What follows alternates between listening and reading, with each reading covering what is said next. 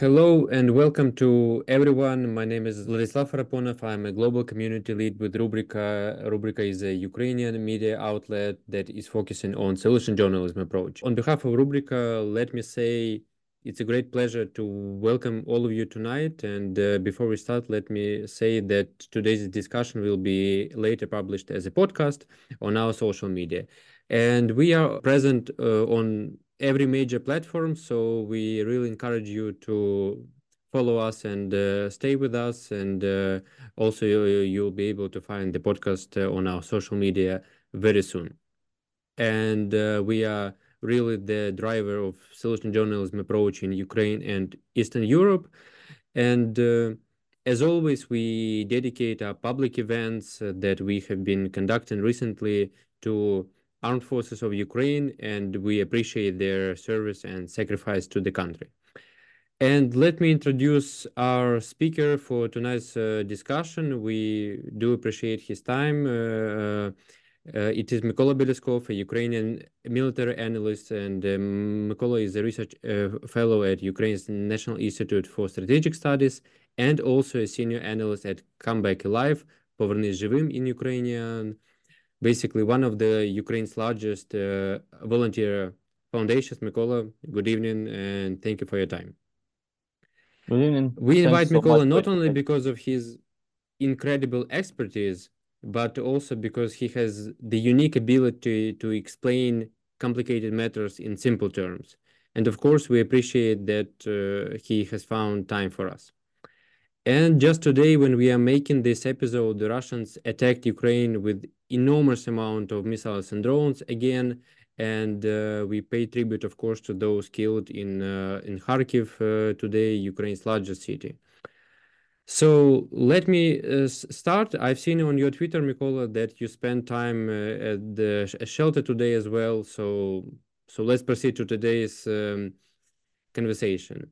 So as an um, as of early actually 2024, nearly two years after the full-scale invasion, basically, what are the key aspects of Ukrainian defense, so Ukrainian air defense systems that our international audience should understand? Well, first of all, thanks so much for the invitation and for such introduction.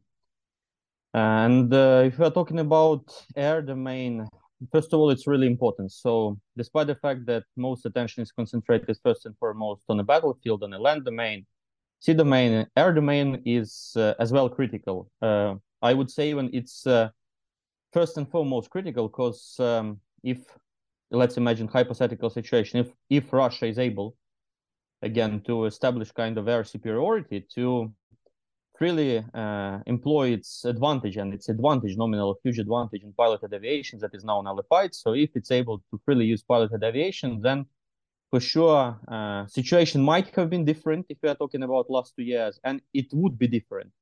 So the most important thing that no one should take for granted the fact that Ukraine was able to uh, successfully implement so-called uh, air denial strategy and uh, no one should uh, underappreciate the importance of continuous investment in such kind of strategy by different means. So the issue is uh, of utmost importance and uh, uh how situation evolved. I mean, the dynamics of this war and how it might evolve. It critically depend on air domain. So that's why investment in air domain is is really really important, and that's why, again, I I'd like to emphasize, maybe recall people who forget that. Um, day-to-day um, uh, like updates by the Pentagon that were done on a day basis uh, since the 24th of February, they started with admitting the fact that uh, airspace uh, over Ukraine is contested and Russia is not able to freely use piloted aviation because it's uh, not only about missiles, UAVs, it's about first and foremost nine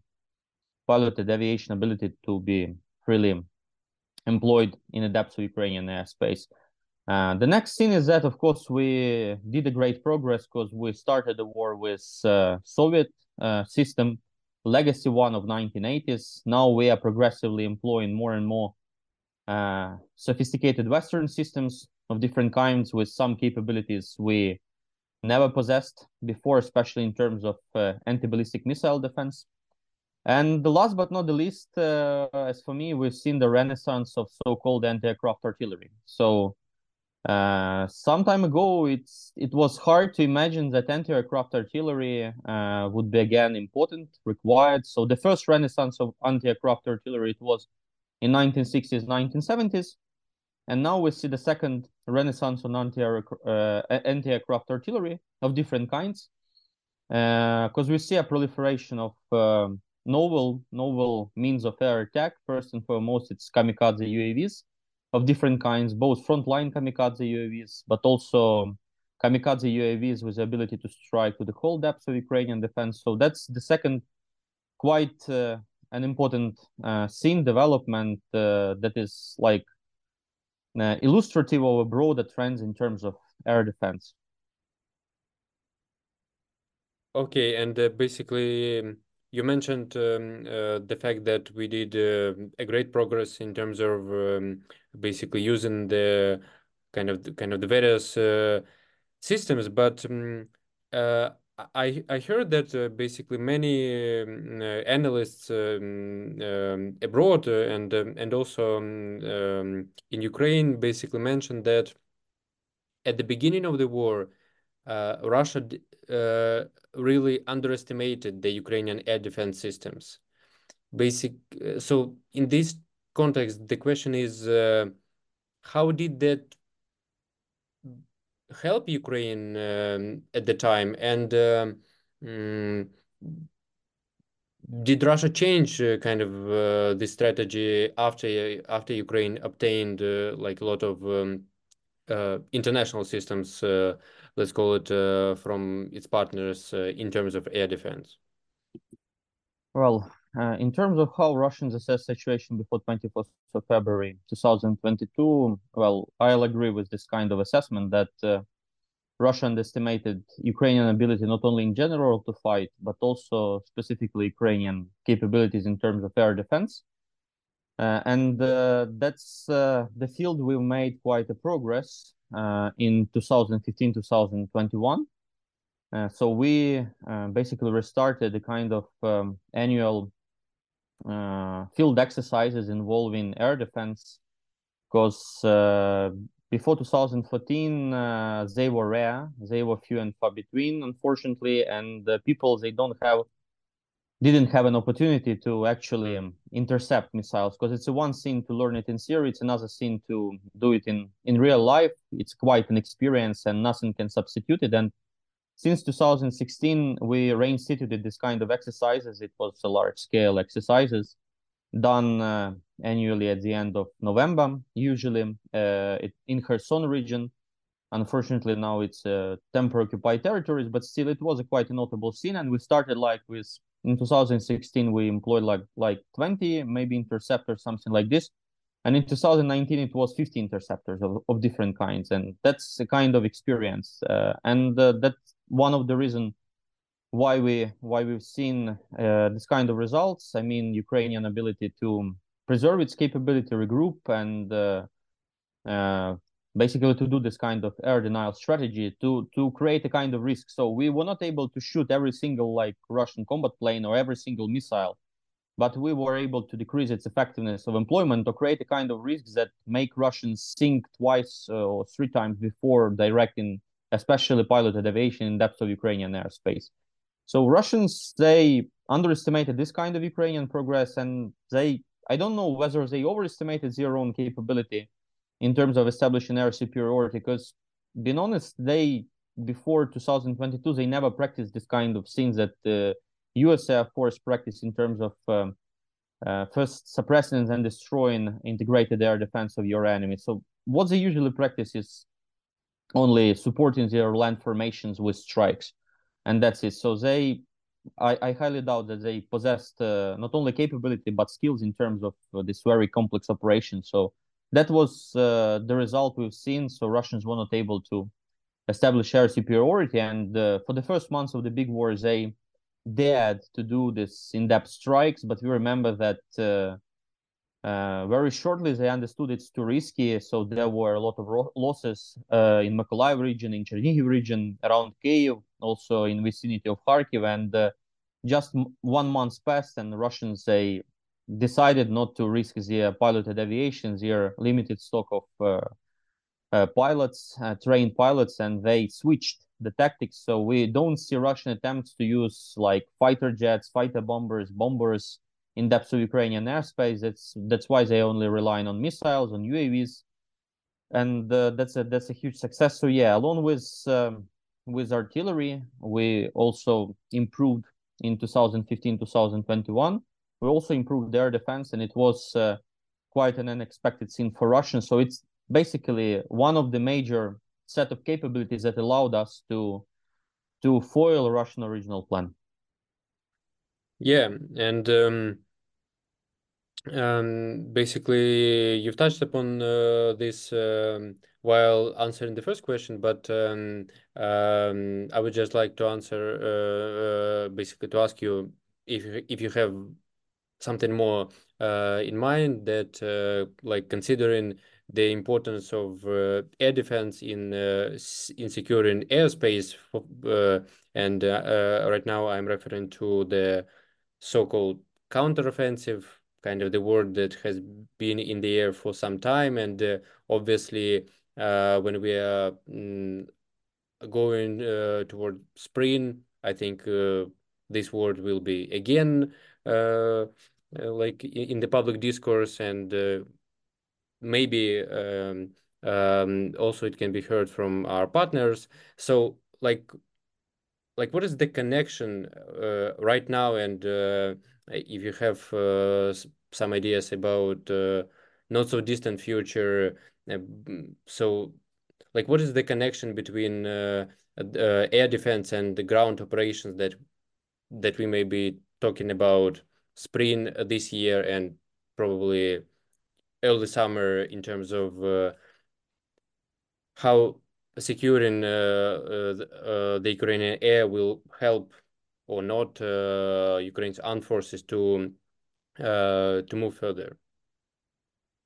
Well, uh, air cover of information is uh, one of the important elements prerequisite for both defensive and offensive operation there are a couple of problems. The first problem is that there is a conflict between two two very important tasks we need to pursue simultaneously, but it's very difficult. So there is air defense of the country, so-called, when you defend critical infrastructure, major urban areas, um, economic activity centers, and so on. And there is uh, air defense of the land formations, when you defend the grouping of forces, critical nodes in your um, system of defense, you basically nullify Russian advantage in air power over over your formation. So there is a conflict between these two things. So they are both simultaneously important, and we lack adequate amount of capability and capacity to to to meet them. And uh, there was uh, like a kind of guess provided um, explaining why Russians so intensively targeted Kiev in May 2023. So their major target, as, as it said, again, it's a hypothesis. For me, it's quite persuasive hypothesis that um, the major uh, task was not only like to deplete Ukrainian air defense, to check whether Patriot is able to intercept Kinzhal uh, air launch ballistic missile and so on, but also to pose this kind of dilemma before Ukrainian political and military leadership. So whom you are going to defend? It's either your rare areas or frontline formations. So that's why they made Ukrainians basically to uh, choose for uh, air defense of the country, and that's why uh, our um, air defense of land formations it was not adequate to all the kind of threats we faced, especially uh, as as as we see Russians they are adjusting. They are uh, they learned finally that you can use attack helicopters as a defense uh, to target your opponent armor as they did, especially um, successfully, unfortunately, in June 2023. They also do this kind of um, Im improvise uh, gliding munitions, uh, like a crude version of joint direct attack munition provided by the US to Ukraine. So they were uh, they were both adjusting, and unfortunately, we both need to choose uh, whether to defend the country or the land formation, and then there is a problem that um, uh, means of air attack they progress and unfortunately systems that we were provided that were created for the air defense of the grouping of forces for land uh, air defense, they are not adequate to the threats. And that's why we see a number of examples when capabilities like uh, self-propelled uh, anti-aircraft um, um, weaponry, Gepard, I mean, or like uh, Avenger air defense system based on Stinger missiles. So it was uh, both of them were created for defense of the land formations, but it's not adequate. So the range is not adequate uh, to to nullify uh, a lot of new world targets, and that, that's uh, also a kind of uh, problem uh, for Ukraine. And also there are again just um, battlefield is more saturated with novel means of attack. I mean, kamikaze UAVs in this kind, we are talking about Lancet UAVs that are quite deadly. Unfortunately, we need to admit it. And basically, just about again uh, the the density of uh, air defense means, and it's not also adequate. So there is a kind of triple problems as for me. So conflict between country air defense and land formations air defense, the fact that um, uh, means of air defense for land formation we will provide they are not adequate to new newer threats and again battlefield in general more saturated with novel means of attack. So you just need more and you don't have more of, of the same system. And last but not the least uh, again we can see it in in kind of um, how we employ uh, patriot uh, surface to air missiles. Uh, they were created for protection of land formations but the system improved and became so sophisticated that it can be used both for country air defense, missile defense. And uh, Ukraine demonstrated uh, its capability to employ it both as a country air defense and uh, as a land formation air defense, because basically it's this kind of ambushes we did first in May 2023 over Bryansk region. Uh, it was uh, one of the deadliest dark day for the Russian aviation when they lost uh, two two planes and three three helicopters. And also recent ambushes, I suppose they were also done by uh, Patriot surface-to-air missiles. But every time you employ this capability, it means risk. Uh, risk uh, with regard to uh, targets uh, to to the to the critical sites in area, and that's also the problem. So we see that the, the the problem is still about mass, about number. No matter uh, the sophistication of the system, if you don't have proper amount of this kind of system, you usually need to risk them. You usually need to decide what task to perform, and that's uh, that's a problem. So that's that's how I see the situation. Unfortunately, with um, with uh, all things we know now, uh, I don't think that situation is going to improve quickly. So in a in a long term, it's going to improve because uh, in case of NASAMS, uh, our partners, they in general decided to procure 15 batteries. It's a huge amount. The only problem is that it uh, it took uh, one year to produce uh, two batteries. So it's like seven plus years uh, with this tempo production when we uh, will see all the systems that were promised in 2022, 2023 would be delivered. So that's that's why mass is mass. So quantity is a quality on its own. Absolutely, and I think uh, we also um, uh, have seen how uh, the the rhetoric in terms of in general kind of joint production and in terms of uh, um, uh, like improving uh, the timing of um, of production of um, of the um, of the aid to Ukraine is intensified. And um, I was going to ask you about uh, the trends, but uh, basically you've covered uh, that already in part.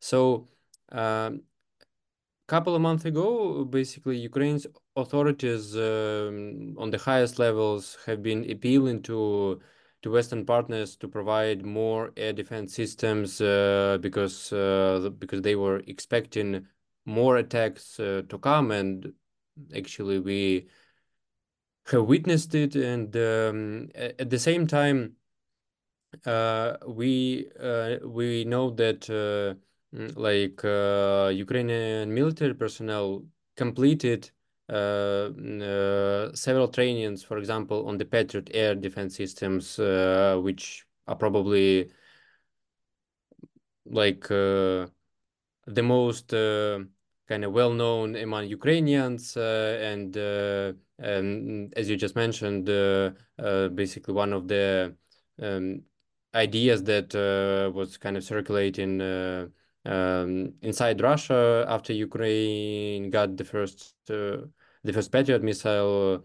was that um, uh, like uh, kind of Russians were expecting to to hone for this uh, for the system. But uh, I would like to ask you this: like, despite uh, despite the lack of attention in Ukraine in this uh, uh, to this matter, actually, what impact does it have uh, in, in, terms of training abroad for um, for kind of members of Ukraine's armed forces on Ukraine's cap capabilities and also the decision-making process uh, in terms of uh, providing more such systems to Ukraine? Well, the beauty of such weaponry, sophisticated modern weaponry, is not only that it's so battle effective, able to intercept even missiles with the speed of over five five times speed of sound, so hypersonic speed. It's also quite uh, let, let's be honest so this is the state of the art system and the ukrainians uh, they are quite good in learning and it's not so, so difficult to learn how this operates so the, the system is structured in such a way that uh, basically if uh, it's deployed you need just a couple of people to operate it so everything is uh, augmented by the way with artificial intelligence that makes uh, well Otherwise, we won't see these uh, good reports about interception of hypersonic uh, speed projectiles because no human can respond to such short order of time.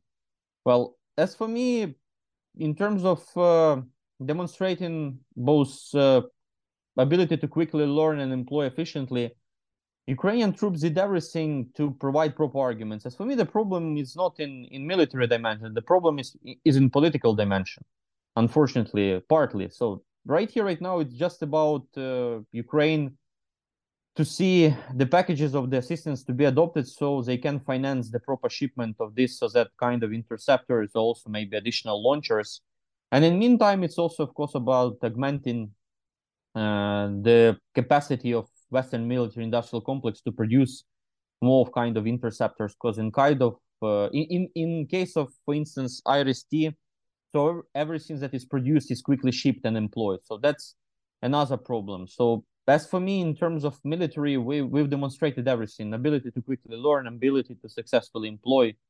The, the only problems are partly uh, partly political and partly uh, technological, uh, and, and, that's it. So unfortunately, again, um, weaponry, modern weaponry, it's effective, but uh, simultaneously it's very costly and it's very uh, difficult to produce. So unlike in World War II, when um, the weaponry was mass produced, it was calculated in thousands, tens of thousands uh, pieces of equipment.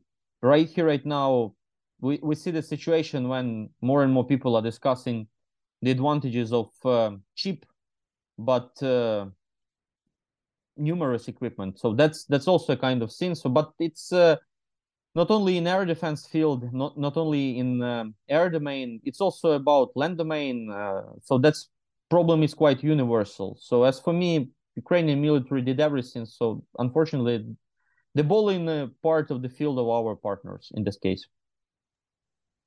Uh, yeah, so um, I would ask uh, you uh, the the next question from our audience, and uh, I also encourage um, uh, those who joined us online, if you have uh, questions, uh, you can uh, either prepare them and uh, and raise your hand, uh, or you can type them in the chat. I will read it aloud. Okay, so we've got some questions in advance from our audience, and the question is. Um, not so sure, but um, I will um, I will try to um, uh, to ask it um, in detail as much as possible. So the question is, some experts have recently suggested that the failure to arm Ukraine could lead to NATO engaging in war with Russia, basically within a few years.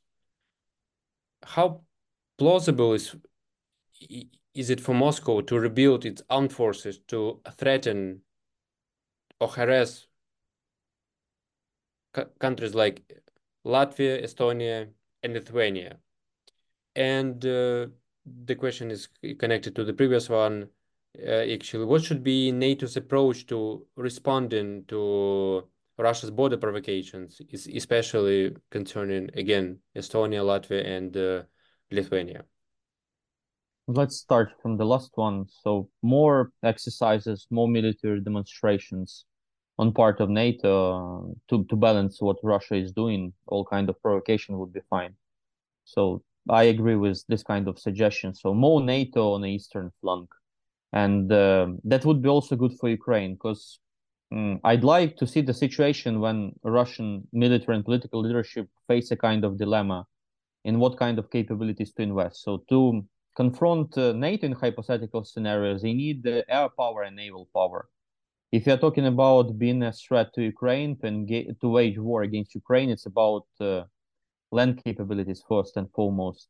Uh, so if uh, NATO uh, do a kind of competitive strategies that include, among other things, continuous exercises, military demonstration to keep Russia nervous, to keep Russia guessing, to deflect as much as an attention in, especially naval capabilities uh, or air capabilities with Ukrainian air defense reinforced, that would be great. So that's uh, uh, let's think big. Let's think not only about how to respond to Russian provocations, but how to instrumentalize them in creating more dilemmas for Russia, and that would be great. So, being a kind of step ahead. Uh, with regards to the first question, different time frames were, were raised by different people. So I've heard about like three, five, seven, eight, even ten years it would take uh, for Russia to reconstitute a force uh, and then be able to threaten something comparable it done with the Ukraine. Uh, well, uh, what I'm sure, what I'm certain that uh, Central and Eastern European countries, especially Baltic states, Poland, to lesser extent uh, Finland, because its capability is already quite developed, they're already thinking about this kind of scenario. So they are not uh, proceeding from the assumption that they they would cede some part of the people uh, territory and wait for NATO to create a grouping of forces and only them do a counter-offensive and uh, regain all the territory. So they understand the risks uh, that first, if Russia is allowed to come in, it means uh, genocide basically. So that's the scene people in Baltic states, especially with uh, lack of uh, strategic depth, keep in mind, but also in Poland. So believe me, they constantly saying that even if Russia is not successful in attaining its goals, even if they take a chunk of our territories, means uh, things uh, committed uh, in 20th century, something comparable crimes. So they uh, understand this kind of risk, and they also understand the risk that is Russia is allowed to uh, create defense in depth to uh, solidify its control over land grab territories occupied and then threaten nuclear retaliation, it means that who knows what would be the decision. So with regard to time frame, I don't know how long it would take. I suppose it would take much more time because Russia built down forces before 2022 in more favorable conditions, both in terms of uh, money and in terms of access to technologies. Second, of course, is that uh, here and now war is waged in Ukraine, and that's why Baltic states are so eager to engage resources on behalf of Ukraine. So they understand that if Russia is preoccupied with Ukraine, so the threat to them is decreased. But even if we're talking about this kind of hypothetical scenario, they understand all the risks. They understand uh, the nuances how NATO works, so that it's not quick decision cycle, and they prepare, and that's why they adopted so-called uh, models uh, deterrence by denial. It means uh, uh, basically in a so-called frontier battle, you destroy enemy grouping of forces and not allowed to take control over some part of your territory and solidify control over it. That's why, well, uh, Baltic states they procure uh, air defense system. They procure uh, anti-ship missile. They procure HIMARS uh, with different kind of munitions for them. It was unimaginable they are creating basically defense in depth uh, with with obstacles. Uh, the line of defense, so called, recently decision was adopted. So they are doing their best in the meantime, strengthening Ukraine because again they understand that more Ukraine is decimating Russian, it means less threat for them in nearest future. Yeah, and uh, we have just uh, the last question from our audience that uh, has been submitted uh, in advance. Again, I am asking uh, um, all the, present participants in the chat that you can uh, you can type your question or you can just prepare it and um, answer it a bit later. And so, Mykola, the question is, in your experience with the Come Back Alive Foundation, could you tell more about the role of NGOs? And I think in here the implication is also made toward the volunteers in general uh, regarding um, um, enhancing um, Ukraine's air defense capabilities. Um, I think uh, um, it will be interesting for our our foreign audience to know some some trends uh, regarding how Ukrainian NGOs and again kind of the volunteer sector I would call it uh, kind of contributing to air defense systems. Well, um, if you're talking about how things evolved, so air defense, despite the fact that they operate complicated systems like surface-to-air missiles, fighter jets, radio um, uh, um, radio network um, uh, to detect what's going on uh, in in skies. So they still need the computing equipment. They still need radio stations to communicate, to to interact and uh, coordinate the activities. So in 2022 and in 2023 we provided as a Come Back Alive uh, radio station. So there are pictures when operators of uh, like IRIS-T they have radio stations uh, provided by Come Back Alive. And we we of course proud of it. Of course uh, equipment for again staff work it's also so important. Um, but in 2023 we also launched a separate uh, project.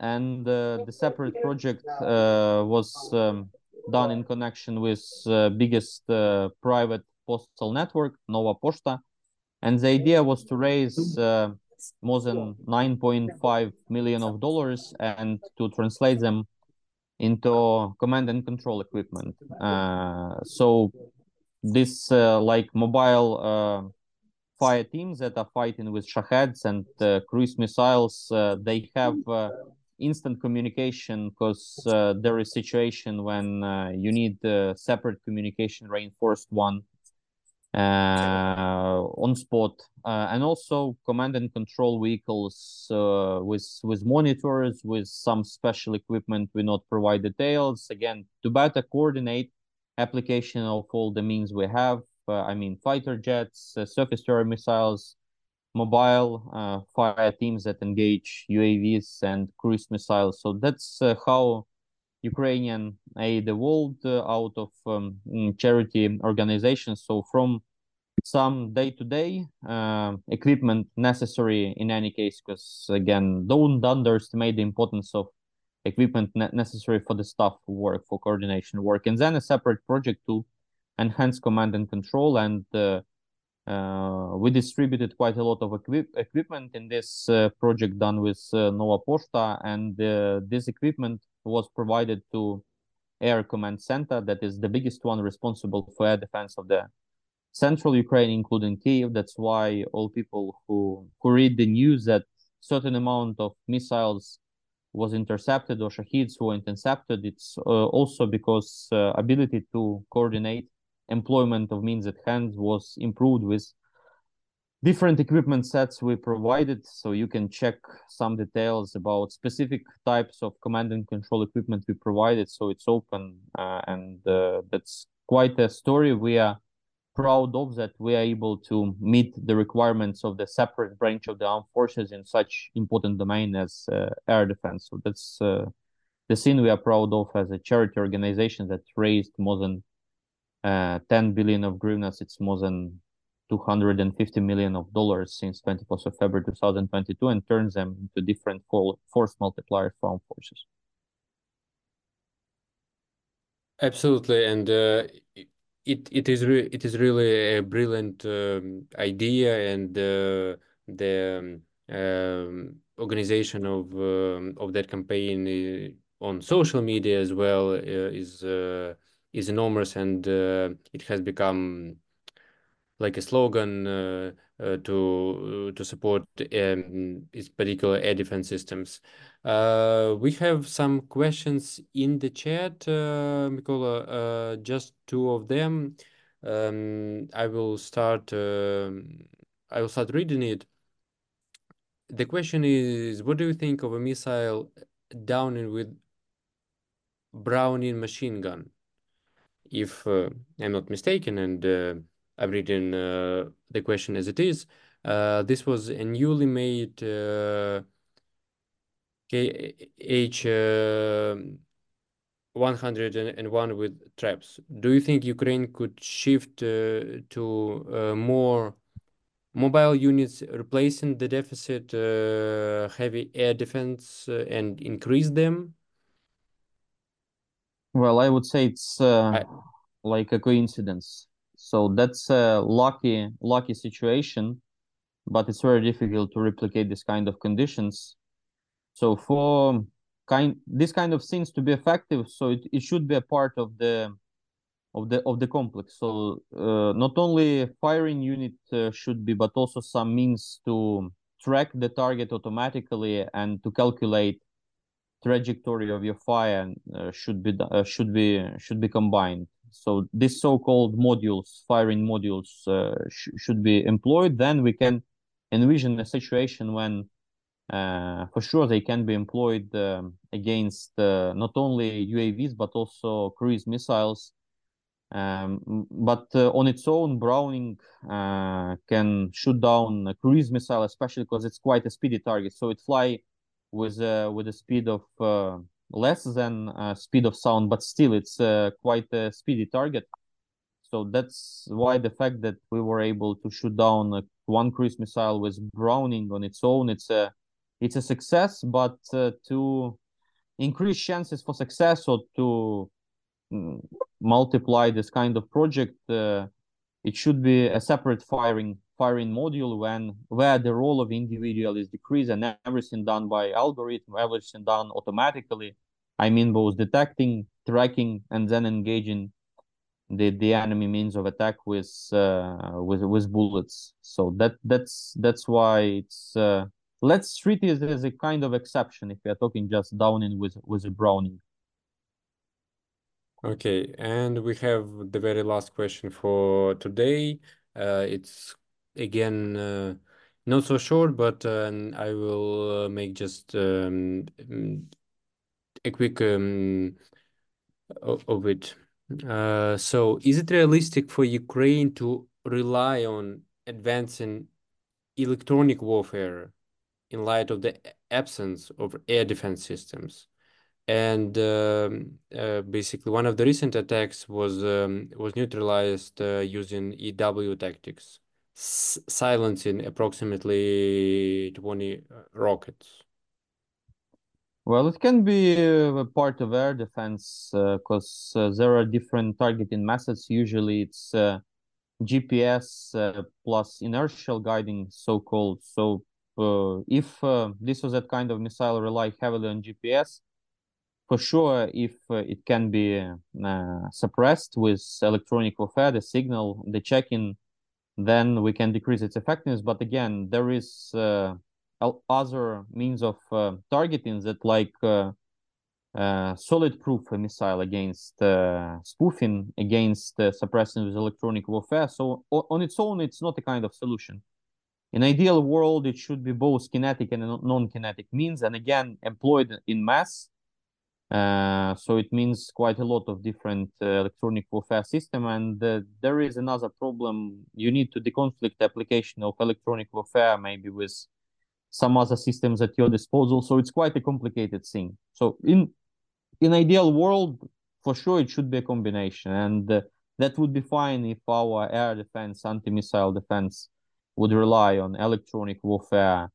And we need to be honest that uh, in general, not specifically in terms of air defense, but in general, electronic warfare proved to be quite a capable scene. It's not a silver bullet, but it's a capable scene, and there are reports that Russians are successful in uh, making less effective uh, this uh, Excalibur uh, munitions for artillery or uh, GMLRS ammo. So that's that's the the truth. Or even JDAM that is also relying on GPS signal.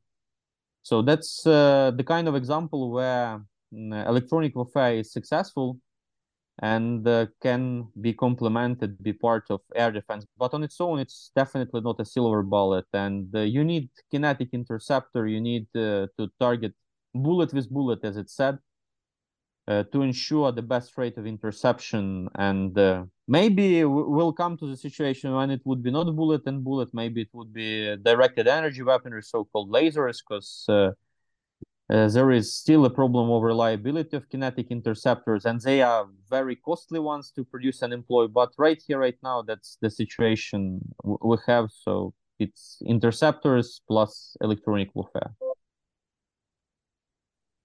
Thank you. Thank you very much, uh, everyone. Thank you, Mykola, for your deep analysis and uh, insights and in your opinion. I know that uh, you really don't like to answer uh, kind of very similar questions, but we do appreciate explaining it, uh, uh, explaining different complicated trends. And again, as I mentioned at the very beginning, you are really the master of explaining complicated terms in simple um, in, in simple terms. So we do appreciate your time and um, we uh, do hope to to see you at our events at some point in the future.